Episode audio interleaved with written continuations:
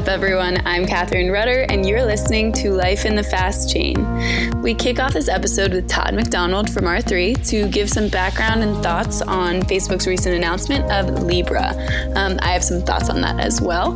Uh, then we have Raja Ramachandran from Ripe to talk about what they're doing on blockchain, specifically Corda, um, and it's a super cool use case. And to give a little teaser, uh, we chat about I O T, Internet of Tomatoes, but I'm and A I working from farm to table, and what they've done with Sweetgreen, tomatoes, and Dairy Farmers of America, and what they plan on doing in the future.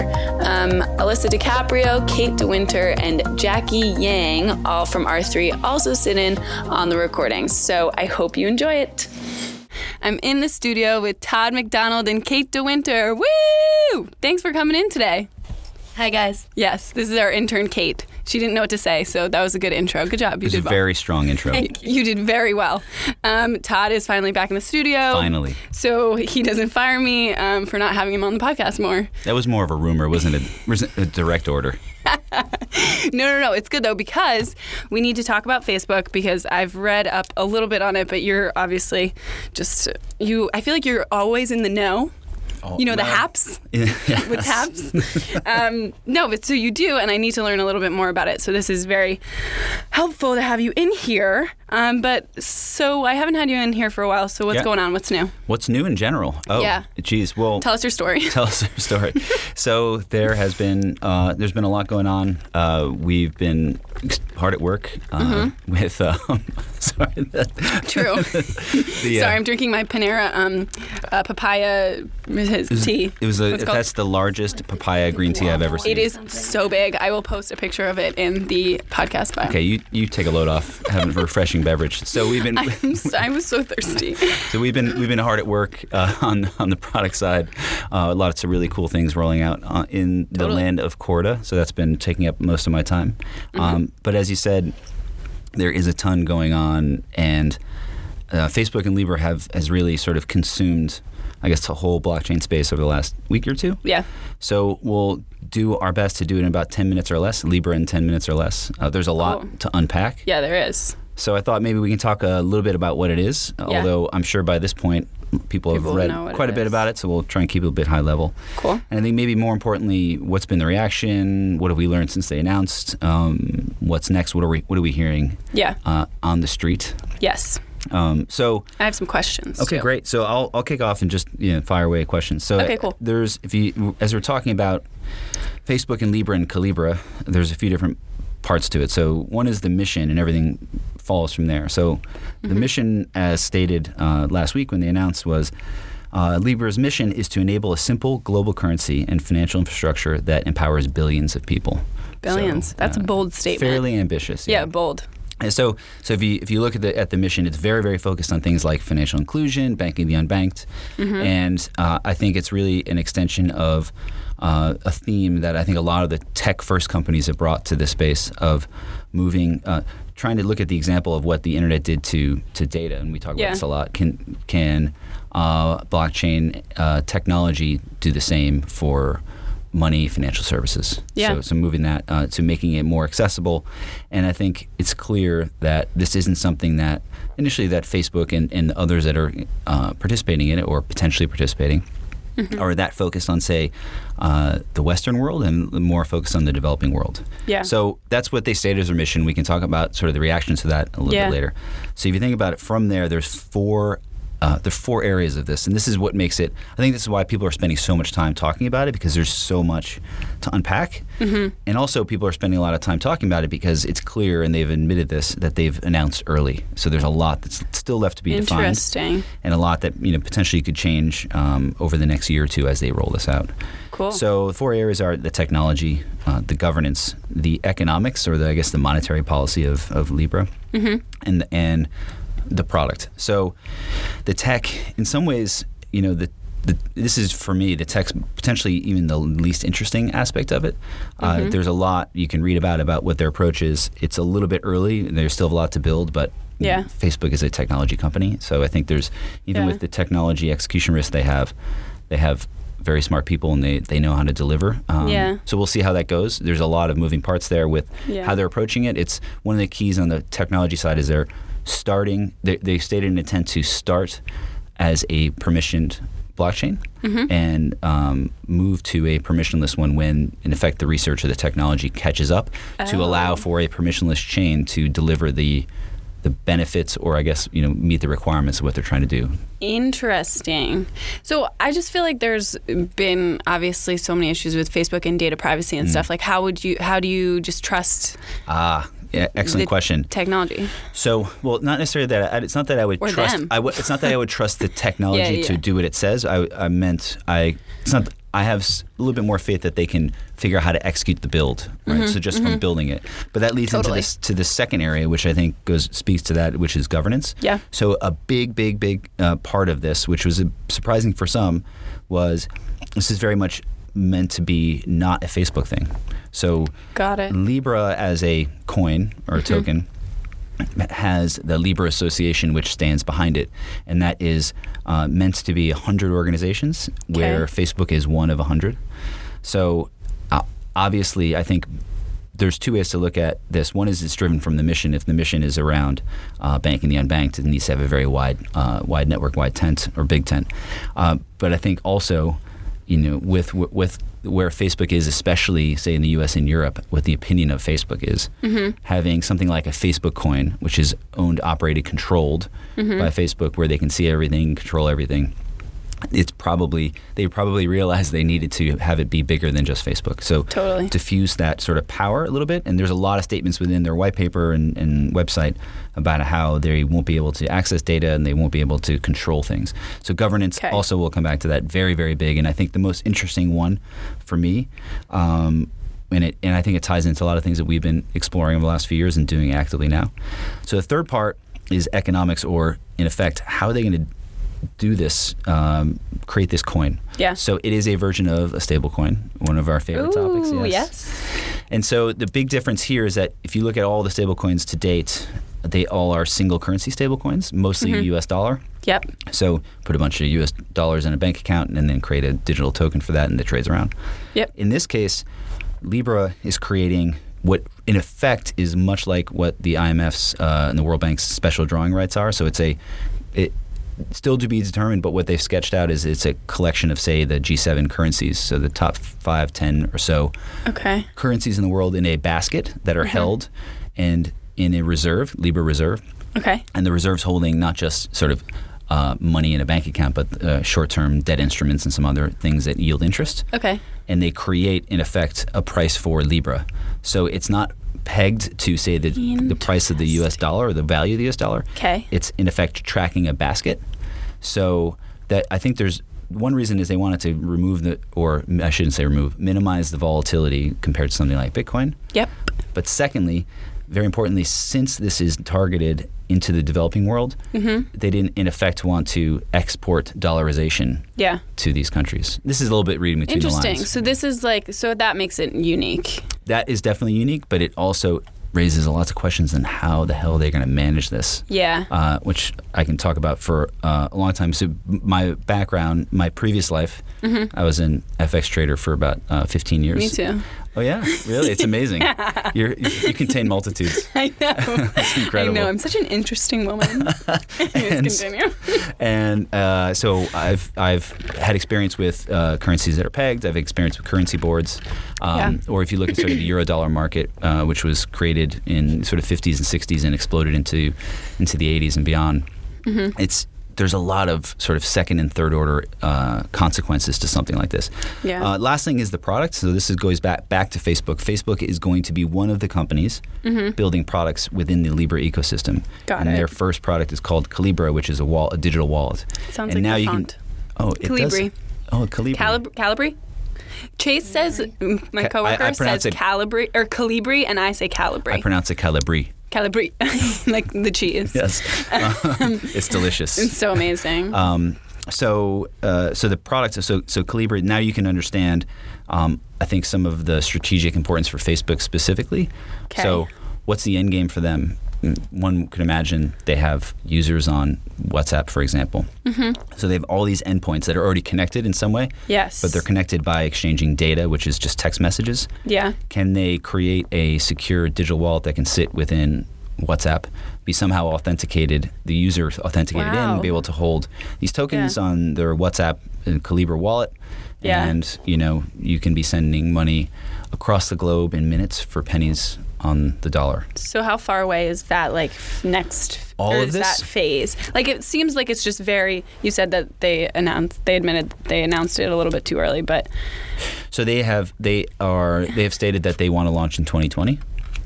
Wow. Yeah. Uh, but, but. I feel like so, they just want to be involved. Well, so you know, they just like, want to be in the mix. You just stay with Instagram. I don't know. Like, you're doing great, sweetie. Just stay there. Isn't the gram enough? Um, it's apparently so not. There's so there's a ton of moving parts. Mm-hmm. So if it were just building a new blockchain, that would still take a lot of work. Yeah. If it were creating, we know. Yes, if we're creating a new governance structure. Yeah. That would take a lot of work too. Would it be creating, in effect, a global uh, multinational currency uh, that you can manage and be the buyer of? In effect, they're the buyer or seller of last resort, so they you can always go to the Libra Reserve yeah. and be able to redeem. That's a lot of work. And then yeah. tying it back to, in effect, bootstrapping the network to getting users, which they have, but yeah. getting users to then use w- the products that they're looking for them to use, like Calibra Wallet, um, is a challenge. If you look at Facebook, obviously has a massive install base, but they've launched other products before that haven't been adopted. Yeah. Um, so all that being said, who knows how it's going to turn out? Yeah. Uh, going back to sort of the reaction to it, I think is really, really, to me, is the most Ooh, interesting. I'm interested in this because so, I haven't really read much on it. So what are the what are the reacts? So uh, so crypto Twitter, for example, has been all over the place. Oh my gosh. So the, sort of some people would say it's you know it's good for Bitcoin, and if in on reflection, the last week and a half, Bitcoin's you know almost doubled. Yeah, price, so probably it's true. Probably good for Bitcoin in some ways. Um, but there's different reactions to it, where this is you know the we're embarking on the dystopian future that we all deserve, or something like that. Or mm-hmm. in some cases, uh, folks are thinking that this could be the sort of the Netscape moment, mm-hmm. uh, or maybe an, actually one reaction I thought was quite interesting. It's not the Netscape moment; it's the Internet Explorer moment. So if you think of the web, oh, yeah. the first browser was Netscape. It it allowed for for users to interact with the World Wide Web in a way that wasn't so hard, and there was a better user experience. Mm-hmm. But not that many people actually used Netscape. Yeah. It's when big bad Microsoft, with all of their install base, rolled yeah. out Internet Explorer, which maybe was a watered down version of what Netscape was. Mm-hmm. That's when the explosion of internet users happened. So some folks are looking at this saying, interesting. Libra can potentially be a an enormous front door for participants into the crypto and blockchain world. Wow. So that's some of the positive reaction. Yeah, what's the negative? Negative Let's reaction. So, uh, so immediately, uh, most most of the announcements from regulators, central banks, uh, sort of the policy folks, was anywhere between "we need to learn more" or "slow your roll." Yeah, so, yeah, yeah. Uh, so that's been that that sort of indicated that Facebook was probably playing a game that was sort of in between, uh, in between, say, what a bank would do and what, say, an, like an Uber would do. So, so yeah. Uber goes into a new country or a new market. They say, you know, forget the regulations. We're just going to provide a service that everyone's going to love, and then we're going to get sued. But there's so many users using these amazing lower-priced taxis that it doesn't matter. Yeah. You have to change your regulations to suit us. Yeah. On the other side, you know, rolling out new things with it, that that needs, you know, K Y C, A M L, or potentially impacts monetary policy or fiscal policy. Uh, that usually you, you speak to the regulators up front. You say, I'm going to do X. Yeah. You know, blink twice if you agree, kind of thing. And uh, in this case, they probably did it somewhere in between, and where yeah. they, they definitely engaged with a lot of the uh, the regulatory world, mm-hmm. but not exhaustively, I yeah. would say. I feel like the regulatory world is so, like, everyone's still learning. They're like, and then have Facebook come in with this, like, big announcement. I feel like it'd be like, yes. Chill. I think I think it, part of it is just chill. Yeah. Can we, can we back up a few yeah, steps? Yeah, yeah. Like, we're just learning about this stuff, just trying to kind of catch up. And so that's definitely uh, been uh, pretty interesting to see. So in the U S, I think Maxine Waters basically said, tools down, yeah. come to Washington and report on what's happening before you do anything. Yeah. Which you can imagine, especially in our election cycle, um, it's probably going to be a pretty easy thing to uh, yeah. talking point for a lot of folks. And then, um, so then you go into sort of like banking and fintech world. Uh, I think there's definitely there's excitement, and also on I think on the banking side, it's a bit of um, a bit of fear in, in a lot of ways. Interesting. Well, you know, one of the big themes that that.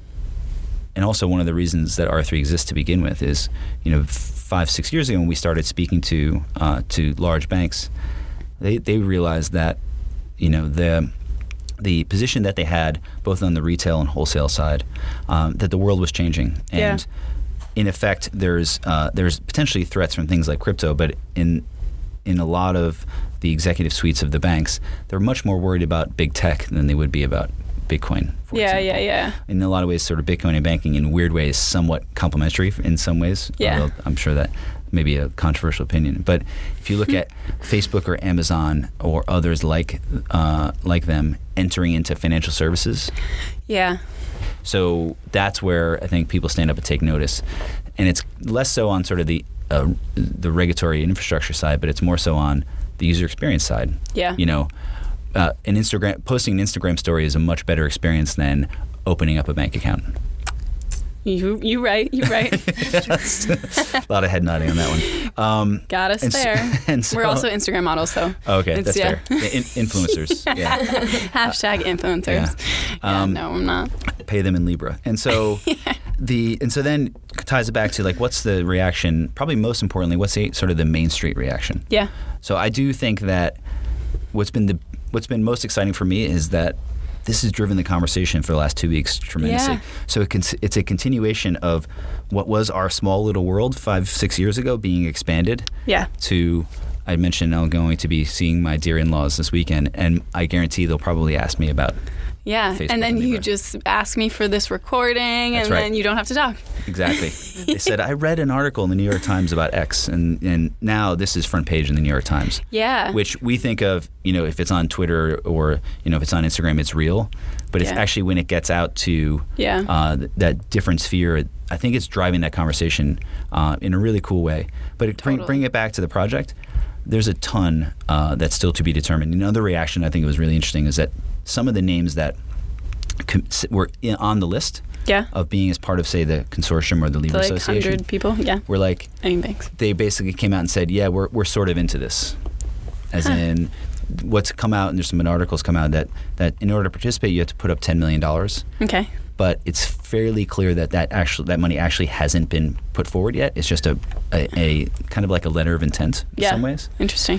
And some of those in the tents, a lot of them are really Silicon Valley players. So uh, there's Uber and eBay and yeah. um, and Andreessen Horowitz and some others that, that are uh, quite interested in uh, in sort of disruption. Right? Yeah. But there's a couple like Visa and MasterCard that kind of have come out and said, we're kind of taking a wait-and-see approach, but we want to be in the tent for now. Yeah. And that's something we've experienced a lot. Yeah. Um, and then when you bring it back to the Libra Association and the governance, uh, that's really going to be fun to watch. Yeah. Because bringing one hundred multinational corporations that have, I guess there's some, like you have to have, you know, billion-dollar revenue or some really, these are big companies. Yeah. Having one hundred entities in a room agree on a common intent and a common way of working, Mm-hmm. Um, I, I think it's it's in, it would be incredibly uh, in, incredibly powerful if they got that to work. Yeah. But I, I know how hard that is. Not not just to get everyone to agree, but just to agree on a time to meet is hard yeah, enough. All, yeah. No. I'm. I mean. I'm sure. Um, wow. I just learned a lot. Cool. I learned a lot. Thank you for that. So I have a question for. Um, You is there any drama with like the Winklevoss twins? Because oh, they have yeah. Gemini, and Gemini is a Not sign, and Libra. And so that's pretty amazing. Is an astrology I, sign. And I will admit, True. It took me a full twenty-four hours to realize that Calibra was a play on Libra. Yeah, yeah, yeah. It took me a long time. It was a little embarrassing when I was like, oh, oh, oh. Um, so yeah, is there like drama there because of Gemini and Libra? And I, also, do you think? I know I'm just like asking because I just love. Do you think it's like kind of like? Do you think it's like? do you think it's like a, a passive aggressive burn? I feel like it is though because they're both astrology signs. You could have picked anything. So you think like? Is do you think like the Libra name is like a massive subtweet? I mean, I think. If so, I think it could be though because you can pick literally anything. Mm-hmm. And I'm a Gemini, So I'm crazy. I'm kidding. Yeah, no, Todd's going to be like, I don't know yeah. what how to say. Not, Do I nod? Which way? Just smile. Okay. No, but I'm a Gemini, and like yeah, a Libra, because I was looking up the mm-hmm. signs, because I was like, what would be the significance? And it uh, seems like Geminis, it could be, I, I mean, I'm just going to describe myself, but like Libra is more like stable, let's say. Okay, yeah, so so, so I, th- I I might get this a little bit wrong, but they picked it because of, you know, sort of free, and so sort of from the like the, the definition of it, free, and and also uh, interestingly, like Libra is pound, right? So it comes back to I don't know, mm. who knows? I would like and to think, and they love to just it's just like stick the knife in I, and twist it. I would like to mm. think that uh, Zuckerberg was you know got a text for the name, and he's like Libra, L O L, and he sent it back to the product team. Right? Yeah. L O L. It would be pretty pretty cool, but who knows? Yeah. yeah. I just think that's kind of interesting because it's then jumping into that yeah. whole world with the twins. All right, cool. I think, how did I do? You crushed it. Thank you. I, I really did. That. Kate and I learned a lot. I know. Yeah. yeah, a yeah. lot of head nodding. I appreciate that. Yeah. I know. It's good. We just got to raise you up. I didn't pick up on the um, astrology signs either. You didn't and pick up on them? I actually just figured out what Gemini was the other day, too. So I feel like... What Gemini, the... I like was crypto, reading yeah, about them yeah. the other day. Yeah. I feel like I We're running out of names. You know, Pisces. Yeah. Cancer, Capricorn. Capricorn. Capricorn might work, but... That would work. Capricorn's kind of cool. I'm Aries a, is yeah. a little aggressive. Yeah. I'm, I'm an Aries, so but... I'm a Cancer, oh, but I can't. I don't imagine that there's going to be a new coin called no, Cancer there's not going to be... So. There is not going to be one. No. But, uh, so that means your birthday's coming up. It, right? It, it was. It was. Oh, wait, it already happened. Oh my God! I already. I messaged you. So what were we speaking about? Gemini. I don't. Oh, know oh sorry. Speaking about the yeah. firing. Oh, so oh, was... oh yeah. Oh my gosh! Wow! I just had a massive um, brain fart. So what? What are the characteristics of a Cancer? Before we uh, sign off. Oh, I don't. I don't know. You don't know? I, I, I think they're like very kind. That's weird. Oh wow! Maybe we should end this. I'm kidding. I'm kidding. I said good day, Catherine. I'm kidding. You're the best boss. You know that your team loves you. I promise. Now, what's your sign? Aries. What are, what are the signs of a Cancer? It's usually like hard-headed or like like it's like aggressive a lot oh. of the time, which is kind of funny. Oh, I don't I like really that. get that vibe from you. No, it doesn't really make sense. Really? But then there's some that are like, it is positive sometimes. Maybe I should be an Aries. They say you're hardworking yeah. and things. So that's, oh, really? That's a yeah, that's true. Usually. I've been giving her a lot of stuff, and she keeps on what a, just churning out What content. a great intern. Yeah, great. Those interested great. in the intern program, please, please reach out Aries. to R three. yeah, yeah, reach out to R three, uh, link in bio. Um, okay, thank you so much for coming in and explaining that all to me. Um, and if there are other developments in the future, I'd love to have you back on. Thanks for having me back after many, many months, Catherine. Oh my gosh, and I promise I'm your biggest fan. I think you're a nice person. Okay, bye. Bye.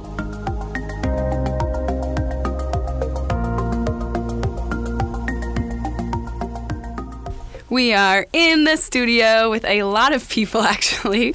I'm here with Raja Ramachandran from Ripe dot I O. Thank you so much for coming in. Yeah, pleasure to be here. Thanks, Catherine. Woo! Okay, we also have Alyssa DiCaprio from R three and intern Jackie. Hi. Hey, guys. Thanks for coming in. So even though uh, Raja is the star, I have Alyssa and Jackie in here to uh, chat and chime in whenever they feel necessary. Alyssa gave me a look like, what? Like, don't you want me in here? Okay, so Raja, tell us a little bit about yourself. What's your story? What's your drink of choice? And where are you from? Come on, hit me with the facts. Okay, so um, I guess sort of background. Um, you know, I've had a long career in foreign exchange trading and banking, mm-hmm. and um, and then ultimately so...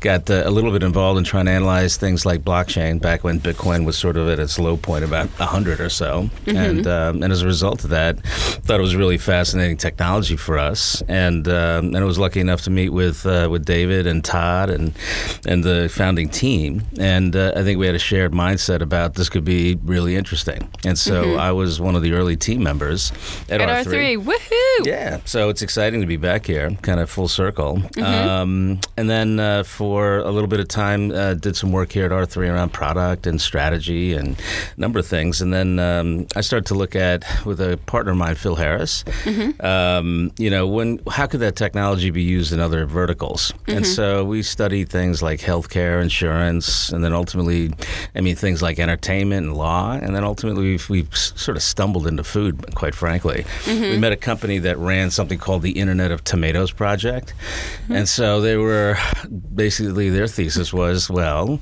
how do you create a better tomato? Well, we'll, we'll track it in the field and look at live conditions information. And so ultimately they, you know, were able to correlate all this data into mm-hmm. something that says, all right, this is what a tomato is supposed to taste like. So anyway, we learned a lot about, um, you know, that, and that's how our company basically formed. That's very cool.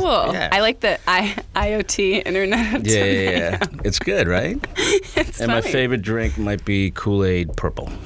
Oh my gosh, I haven't had a Kool-Aid in a while. You can't find them. You, really? You, it's hard to find so, them. You get the packlets, and you know you can get them yeah. on Amazon or whatever. Yeah, is that where you have so to get it? So I have my it? own like, like private stash of Kool-Aids. That's such a good one. I'm trying to think. I think I'm more of like a Capri Sun kind of person. Yeah, that's um, like the modern version of Kool-Aid. Yeah, I suppose. But when I was little, I, I was drinking Kool-Aid a lot. It kind of wants, makes me want a Kool-Aid. Okay, that's great background. Thank you for that. I kind of wish we had Kool-Aid in the studio right now because I am having a heat stroke. It is so hot in here, and I just ran in here from uh, outside in the humidity. But um, okay, so quickly, Alyssa, I know you probably drink don't drink alcohol much because you're very fit. Um, but if you were to drink a non-alcoholic or alcoholic choice, what would it be? I have a very stressful job. I drink all the time. I did not expect that to come out of your mouth. It would absolutely be Chopin on the Rocks. Oh my gosh. So delicious. I don't even know what that is. What is that? It's it's vodka, but it's potato oh. vodka. Oh. oh, what's the difference? It's much more delicious. Oh, really? My mother's Polish. Okay, okay. So only Polish vodka. Most Polish vodka is yeah. potato-based. Okay, so th- so what other examples of potato-based vodka is there? Because I'm trying to think if I've ever had that. And what what is it? What's the difference in taste? Oh, you have to try it. Oh my goodness! It's much smoother. Really? So why don't why doesn't everyone drink potato vodka then? I was like in college drinking like Burnett's. It's the most disgusting. Oh, it's expensive. Okay. Oh, of course good it's expensive. Like Chopin's a good one. Alyssa has there some expensive taste. Okay. Okay, that was a great answer because I honestly had no idea what that was. Jackie, uh, come on, head on over to the microphone. Oh, all right. Let's go, girl. I am underage and therefore legally required to say Kool-Aid. Yes, um, Kool-Aid is a good answer. Yeah. I would say Kool-Aid. Yeah, I love Kool-Aid. When was the last time you had a Kool-Aid? Oh, God. Probably when I was like ten. Liar. Oh. That's not your favorite drink. I like it, though. I'm kidding. I'm kidding. Okay, that was good. Raja, you have, you have backup on the Kool-Aid train. Awesome. Yes. Yes. So, I'm happy that we we covered that. I'm going to move your microphone. Yeah. Okay. Okay, so let's talk a little bit more business. Um, so you do, you talked about IoT, Internet of Tomatoes, but you actually use IoT in your use cases. Can you talk a little bit about that? We do. So what we learned is that if food is really just a whole series of words and data. Mm-hmm. And so much of it has to do with chemistry. And so what we do is we capture a ton of information from like the soil, the seed, mm-hmm. what's the temperature, what's the light, the humidity, you know, what happens in a truck as it's transport, like transported, soil information and so on. And so all that forms uh, into an algorithm that helps us predict and showcase things like flavor. So okay. the IoT devices actually add to information that we get from the farm. So we work with a company called Sweetgreen. They're right up the street. Oh yeah, always a massive line. Yeah, yeah. So great tomatoes. They have great everything. I have to say I was skeptical because I thought, you know, can sourcing really make that much of a difference? And it does. You know, we see really? it day to day. And um, and so, you know, with IoT, that's probably the one use case where we use it, you know, consistently, where mm-hmm. we, we really c- capture all of this information from the different, like, devices that we have in the ground and the air and the trucks, mm-hmm. and that forms sort of a, a data model, and that data model says this is what this particular um, tomato is supposed to be like, or a beet, or a goat cheese, and then we confirm it mm-hmm. by having taste tests actually at the store. You know, mm-hmm. so we've been taste testing for months now. Oh, at I the love farm. This job. Can I join? Yeah. You should stop by. We'll probably have one in New York soon. And so, um, you know, so through that, then all of a sudden that's the loop. That kind of tells you, did the farmer say that this is going to be sweet, or this goat cheese is going to be like that, or this particular beet will have it? And then we map it back to the seed. Mm-hmm. They work with some really famous kind of foodie people. Yeah. And they've got seed companies. And so it, it kind of helps inform them about the D N A management that they they have. So it's a lot of science that goes into your basic little salad. So yeah. that's what we do. So that's probably our, our probably our most involved, you know, sort of cases. With other customers, they may already have IoT devices, so we just capture the information from there, like Got the it. Dairy Farmers of America, for example. Yeah. So, yeah, no, so the IoT really enhances flavor. Like, it tells us more about what flavor really is. Cool. Yeah. That's very cool. I think uh, also the convergence of blockchain and IoT is very interesting for me. So, like, how does that kind of work all together? Barely. So, it's hanging on t- by yeah. a thread. I will just tell you. It's like, I was just talking to Charlie, you know, a little bit earlier, and Jed, and it's like, the IoT itself, the devices, they mm-hmm. tend to be pretty good as hardware. Yeah. It's everything around it that's problematic. Like yeah. putting it, installing it, making sure it's persistently working, mm-hmm. you know, and so on. Let me give you an example. Like, we have soil sensors. These probes are about four feet tall. Mm-hmm. So it has to go in three feet, and then what'll happen is you'll capture all this soil information. Got it. And so with the soil information, that's like very, very, like it attributes very heavily to the flavor, the output of whatever food there might be. Mm-hmm. So one of our guys were up in Maine, and so they were digging, and then they hit like basically bedrock, about eighteen inches. So the you know at that point it's worthless. So the uh-huh. farmer has a neighbor who has an auger. So the next day he had to stay there. They brought out this tractor, mm-hmm. and they drilled the auger down. And they finally got it in. Now hmm. this should have taken not even an hour, right? It took a day and a half. So it's yeah. expensive. It's you know it's painful. These things don't work all the time. Yeah. So that's the hard part. Even with uh, you know just field sensors, making sure that they don't get run over by a tractor, you know, yeah. or whatever. There's just like farm stuff that happens. So the the reality of these these devices is that they've got to be really well worn yeah. to be able to be useful. Because if you don't capture the data, it throws off the model, and it all all of a sudden it becomes pretty useless. Yeah. So the good news is that you know we we're connected to clouds, and mm-hmm. we can capture the data, and we can sequence them in in what we call the food bundle. It's basically the digital representation. representation of what that food is going to be like.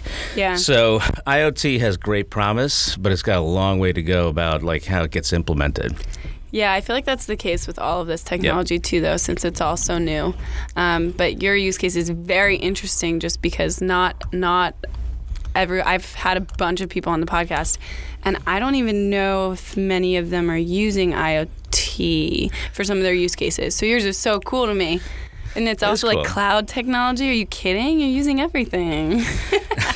yeah, throw it on and we'll we'll capture it. Yeah. yeah. That's really, really cool. Yeah. So you mentioned um, dairy. Can we talk a little bit about what you guys are doing? Um, Milk Dairy in America. Farmers? Yeah. Yeah, so there was a cool project. We were part of a uh, an accelerator last year that was hosted by Sprint mm-hmm. and the Dairy Farmers of America. And so we spent some time with D F A looking at You know, they're trying to solve, they have a huge problem, right? And milk mm-hmm. prices are down, so farmers are suffering. And, uh, you know, so the, the, the issue is, well, how do I sell more milk, right? Yeah. And so for them, it's more institutional because they have something like eighteen thousand members that are farms that make up thirty-five percent of all milk sold in the U S Mm-hmm. That's about seventy billion pounds of milk. So it's like a lot. Whoa. And so the, you know, so what they were thinking is, well, how is it that we'll, we're able to sell more milk? So we examined a whole whole bunch of things, and we landed on sustainability. Yeah. In other words, if they told their story about animal welfare, you know, carbon footprint, local, you know, business operations and people and so on, will that actually help sell more milk? So what we did is we captured their data, right, from their systems, like three different, like, internal systems, mm-hmm. and then we had a processor up in Wisconsin in Cedarsburg mm-hmm. called Kemp's, and what we did is we tracked the, you know, really the pickup, yeah. you know, in terms of what farms actually fed into it. You can't get it to the cow per se, but all of yeah. that, plus all the sustainability information. Like they have this information about how much carbon footprint, how much methane, and all these kind of things. And it's hard to tell that to a consumer. Yeah. So what we ended up doing is packaging it on three dimensions so we could show like on a Q R code on mm-hmm. a mobile phone, like what's this actually look like? So it would tell them what the carbon footprint was, equivalent to say, you know, a car drive. And then you know, showcasing that it came within twenty-four twenty-four hours from these farms because folks in Wisconsin really value local. And when they mean local, it's like usually within one hundred miles, yeah, if not even less. And so, and then we'd had like a graphic, um, you know, piece on it that had a, a map and would show the farmer and so on. And so now, so by doing so, mm-hmm. we're now talking to folks like Starbucks and Chobani's, where we're going to map in their sustainability requirements so that they would buy more potentially if these things match. So that's kind of the second phase about where we're going with all of this. Cool. It's cool. It's good. It'll be, it'll be an interesting thing for, you know, pursuing better farming, you know, and certainly there's these, there's a lot of information about cows and methane and carbon footprint. It's a little mixed, you know, yeah. certainly it's there. But, yeah. you know, but we've learned a lot that, you know, it's amazing what they're trying to do to help out. So we yeah. want to be able to tell it. Yeah, I think um, people are really starting to care a lot more about this stuff. I mean, I think I grew up on like chicken fingers and French fries, like, so I'm finally starting to be like, hey, I should probably eat some more and tomatoes. And I know your parents. I'm sure they weren't happy about that. Yeah, my mom's gonna listen and be like, hey, I gave you salad. Um, but uh, yeah, no. So I'm finally starting to like care a little bit more about that, and I feel like that's how the food industry has kind of gone. Like all these foodies and people who really care about like plant-based stuff. Um, I actually the other day, this is a little unrelated, but um, my brother had tried the Impossible Burger. Yeah. Have you tried it? Oh yeah. Okay, for anyone who doesn't know what the Impossible Burger, it's this um, guy, I guess, was trying to figure out like scientifically how to make plants taste like meat, like a burger. Um, so, because it's uh, obviously better for you. Like, I love red meat, and it's such a problem because I'm like, I know I can't eat this all the time, but I love it. So it's kind of the same thing. People There's are starting to care more. There's a lot of people more. Like you, no doubt. No, oh yeah, yeah. I'm like, let's go to Shake Shack. Um, but also, when you were talking about the Q R code, that's also a very cool way to um, kind of get that information out there. And it's very, like, modern and techie. So that's very consistent. But I was laughing the other day because I was walking in Bryant Park to get food. And there was this man standing with a, a poster that had a Q R code on it. And I wanted to scan it so badly. And I was like, I'm scared. If I scan it, it's just going to, like, virus. It's just going to pop up on my my phone. But I want to scan it so badly. I walked in the office, and I was like, shoot, I kind of want to go back outside and see if that man's still there. So anyways, thought that was funny. So to throw that in there. um, okay, so how did you, f- I mean, I know you worked at R three. You kind of touched on this. Um, and so we're happy that this has all kind of come full circle, especially because your use case is freaking awesome. Um, but how did you first learn about blockchain? Honestly, I think it was just Bitcoin. You know, yeah. I was skeptical about Bitcoin, and then we start to dig into what was the underlying infrastructure around it. Mm-hmm. And you know, this is what probably late two thousand thirteen, early fourteen. Early. So I mean, it was. I mean, it was five years into it, so yeah. it was early enough. And um, and honestly, that was it. It was really looking at, well, how is it that you look at decentralizing things? In other words, do you need a central authority, mm-hmm. you know, to manage transactions and so on? I think that was the original thesis, ultimately. Behind what kind of spurred R three, certainly my yeah. interest. Um, so, you know, through that, it's evolved a lot since then, yeah. right? And so it's a whole different creature today. Totally. And so I think we look at it as really more of a tool amongst many things that we do from a technology perspective, like I talked about clouds and integrations and so on. Mm-hmm. A lot of it has to do with data. It has a lot to do with understanding how the participants in the chain can be harmonized, right? Yeah. Meaning, how does one party take on a procedure so that we can track it and then make some kind of like logical sequence out of it. Mm-hmm. So our use case is definitely a little different than than say, you know, a financial transaction, but in a sense it's the same thing. There's a beginning yeah. and a, a middle and an end to every sort of workflow. And so yeah. it just happens to be, you know, ours is a radish or, you know, a piece of pork or whatever versus, you know, a bond. Yeah, yeah, yeah. yeah. Definitely.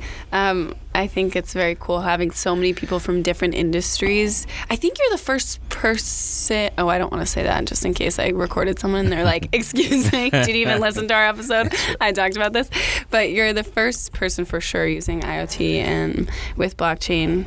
Uh, and I think it's just really cool. I think I'm becoming a little bit of a brat because I feel like I'm talking to some of my friends and what they're doing. I'm like, get that shit on a blockchain. It's the first time I curse on the podcast. Well, it's funny because like my partner's, uh, you know, daughter. Right? She's a teenager, right? And she's yeah. like, this is a perfect use case for cosmetics. Yeah. You know, because there's so much fraud in it, and yeah. you know, and and understanding why is it that you're paying like forty dollars for a bottle of something, yes. you know, or a hundred or so on. So yeah, there's plenty of you know cases. So that's such a good point. Like even. Um talking about the Kardashians, that's kind of weird to talk about on the podcast, but Kylie Jenner has her like makeup kits, and there are people selling fake ones yeah. like everywhere. So that's a very good point. Also, I was talking to someone the other day about like dating apps. You won't get catfished, right? It's pretty cool, all the stuff you can do. I mean, I'm like spinning. I'm going to create a cosmetic thing, dating apps, throw it all on Corda. Perfect. You get can help. Can you matter. be an advisor for me? Because I feel like you're doing a lot of things right. We have a similar kind of path. I don't know. Um, anyways, now I'm going to get fired because they're going to be like, excuse me, are you trying to create another company? Mm, not cool. Um, so... I just talked a lot, and I forgot what I was going to say. So, Alyssa, do you want to talk about anything? Did I hit everything? Are you are you happy with how everything's going? Well, I, I'm okay. fishing for compliments. This podcast is amazing. This podcast is amazing. The host is so funny and so good. Hysterical. That's why you have to listen. Yeah. So one thing, one thing I was thinking about uh, when we were talking about, you know, the traceability element um, that that I think is is interesting about this company that's that's a little bit different is, mm-hmm. you know, often when you're talking about agriculture track and trace, mm-hmm. um, you're talking about how the consumer needs to know where the good came from and how the consumer yeah. wants to know where the good came from. A lot of this is focused on millennials, right? Um, but what we don't have is any evidence that they're that consumers are willing to pay more for a product because it is traceable. Um, oh, okay. And it's pretty expensive to implement blockchain. So new technology, right? You're yeah. trying this out for the first time. You're integrating into into your internal systems. Um, so it's yeah. it's not an easy lift. So so I think that's you know one thing that I've I've kind of questioned is is do con- yes consumers want it. I mean, I would love to know where my food came from, but am yeah. I going to pay more for it? I'm not sure about that. That's good. You know, it's a really good point. And, um, you know, there are a number of, there are a couple of companies that actually jumped out in front of, of sort of like that that business problem, right? I mean, we're, I can't talk about it yet, but we're doing that with one company where we're going to be looking at, you know, traceability in and of itself, mm-hmm. I don't think sells anymore. I mean, I think it'll be a good novelty for quite some time.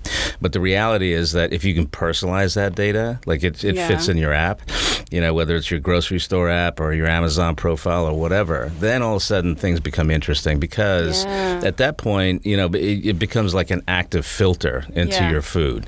And so um, to Alyssa's point, like people are definitely taking on these kind of like A B tests, which is, okay, here's what it looks like today. If I mm-hmm. give you all this information, you know, and it's on a label or on a Q R code or whatever, are you going to pay more? Yeah. I think the bigger question is, well, why are you paying ninety-seven dollars for four items in a Whole Foods box, you know, or yeah. you know what I mean? Yeah. And so the question is, is the, like the price elasticity of like salmon, you know, mm-hmm. it's like twenty-four ninety-nine a pound. Like, why am I paying twenty-four ninety-nine a pound just because it says it's wildline caught or whatever it is? Yeah. You know, that's the first step is to just go, look back yeah. and, and understand what's actually the price components that get you there. But to Alyssa's point, for sure, um, yeah, I think personalization is something that will help drive different channels. Yeah. You know, whether it drives price is to be seen. I think these are all, you know, no one's really taking it on really seriously. Yeah. But I have a feeling you're going to get an effect that if you can scan something and you know this Aquafina, you know, was basically, you know, came from this particular spring, but really it's just more tap water. Yeah. If it's tap water and then you look at it against a Fiji bottle, mm-hmm. you know, are you going to pay more for the Fiji bottle because it was sourced locally and so on, right? Yeah. And so that's a good question. It's, you know, it's a it's a hard one because you got to really break it down per, per like S K U and yeah. and so on. But it's important, you know, because in the end, that's it. Yeah, that's tough. Oh, Alyssa is jumping out. Are you jumping out or are you jumping in? No, I'm jumping in. Yes. So there there, there was a it, like one exp- the the Cargill turkey thing. Yeah.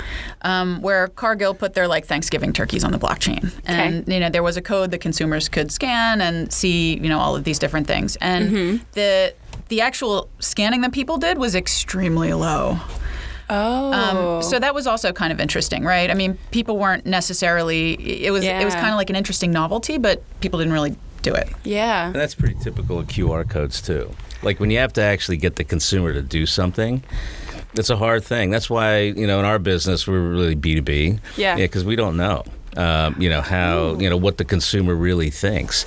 Yeah. I'd rather get the data so that the aggregator, the consumer, whether it's a grocery store, a brand or whatever, yeah. they should be able to figure it out, like Nestle or Mars or yeah. Coca-Cola, right? You know, they they need to convert from these, like, wonderful ads that show all these, like, nice things about local and people and so on. But the reality is is that you got to get it, that, yeah. that someone's going to pay attention, right? Yeah. That's why I think the traceability and the scanning, I mean, at some point, what are you going to do, scan every produce item in a grocery store, you know, or when you go to a restaurant, you know, you order an Indian meal, there's twenty ingredients that go into it. How are you going to look at all that? So I think yeah. it has to become more of an active filter. Yeah, I feel like, though, there has to be a way to do both, right? Like, have if the option to scan it to see, like, where it came from and all that stuff, if you really, really care, and then, like, a small, like, something blurb or like a trusted symbol or something, so you know it was on blockchain using I O T and you can trust it, right? There has to be like some kind of in between. So if I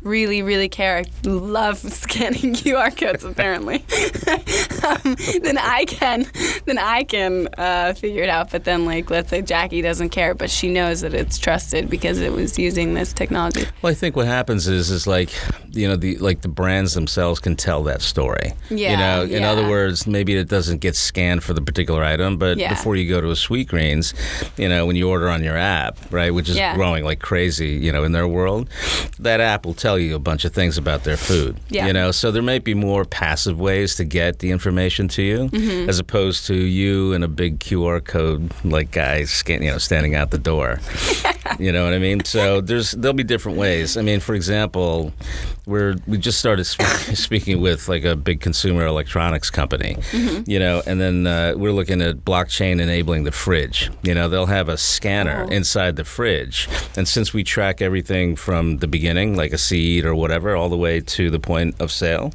yeah. then once, once it goes into the fridge, it'll scan the barcode, and all of a sudden it starts tracking from there. Now, that's where things get really interesting, because it'll tell you about, like, freshness, when, you know, if your berries are starting to go bad, you might as well make a smoothie, and on and on, right? Yeah, so there's some really interesting things that we're going to be playing with in the future. I mean, we just started that discussion. I mean, yeah, yeah, I make yeah. it sound like this is all cool. That's a hard future. No, but it's but a cool thing to think about. It's to connect, you know, because the kitchen's yeah. getting smarter, the fridges are getting smarter, and yeah. even the oven and so on. So it's all coming. That is so crazy for me to think about, especially I feel that on such a deep level, because I have been food shopping um, like a lot, and I've had so many things come up in the last few weeks that I haven't been eating all the food in my fridge. Mm. This literally speaks to my soul, because I woke up this morning and I was like, I need to bring food to work. It's all going to go bad, blah, blah, blah. And I've also had fridge problems myself. I think my fridge is trying to poison me. I'm not really sure. No, I'm not joking. I open it sometimes and I'm like, what is in here? Right. Like, also, yeah, I'm having serious fridge issues. So, like, if you can hook a sister up, I'm having a problem with my all fridge. Right, well, we got our proof of concept up. I'll make sure the fridge is delivered just make to sure. you. Yeah, let's get this going ASAP. I, I can't deal with my toxic fridge. It's kind of scary, too, because if your fridge has, like, a, what if my fridge has a leak or something, and yeah. then all my food goes bad, and then I ingest it and I die? Fridges get nasty. Yeah, fridges do. And my fridge has so many things in there. Actually, lots of tomatoes. I O T. I like that.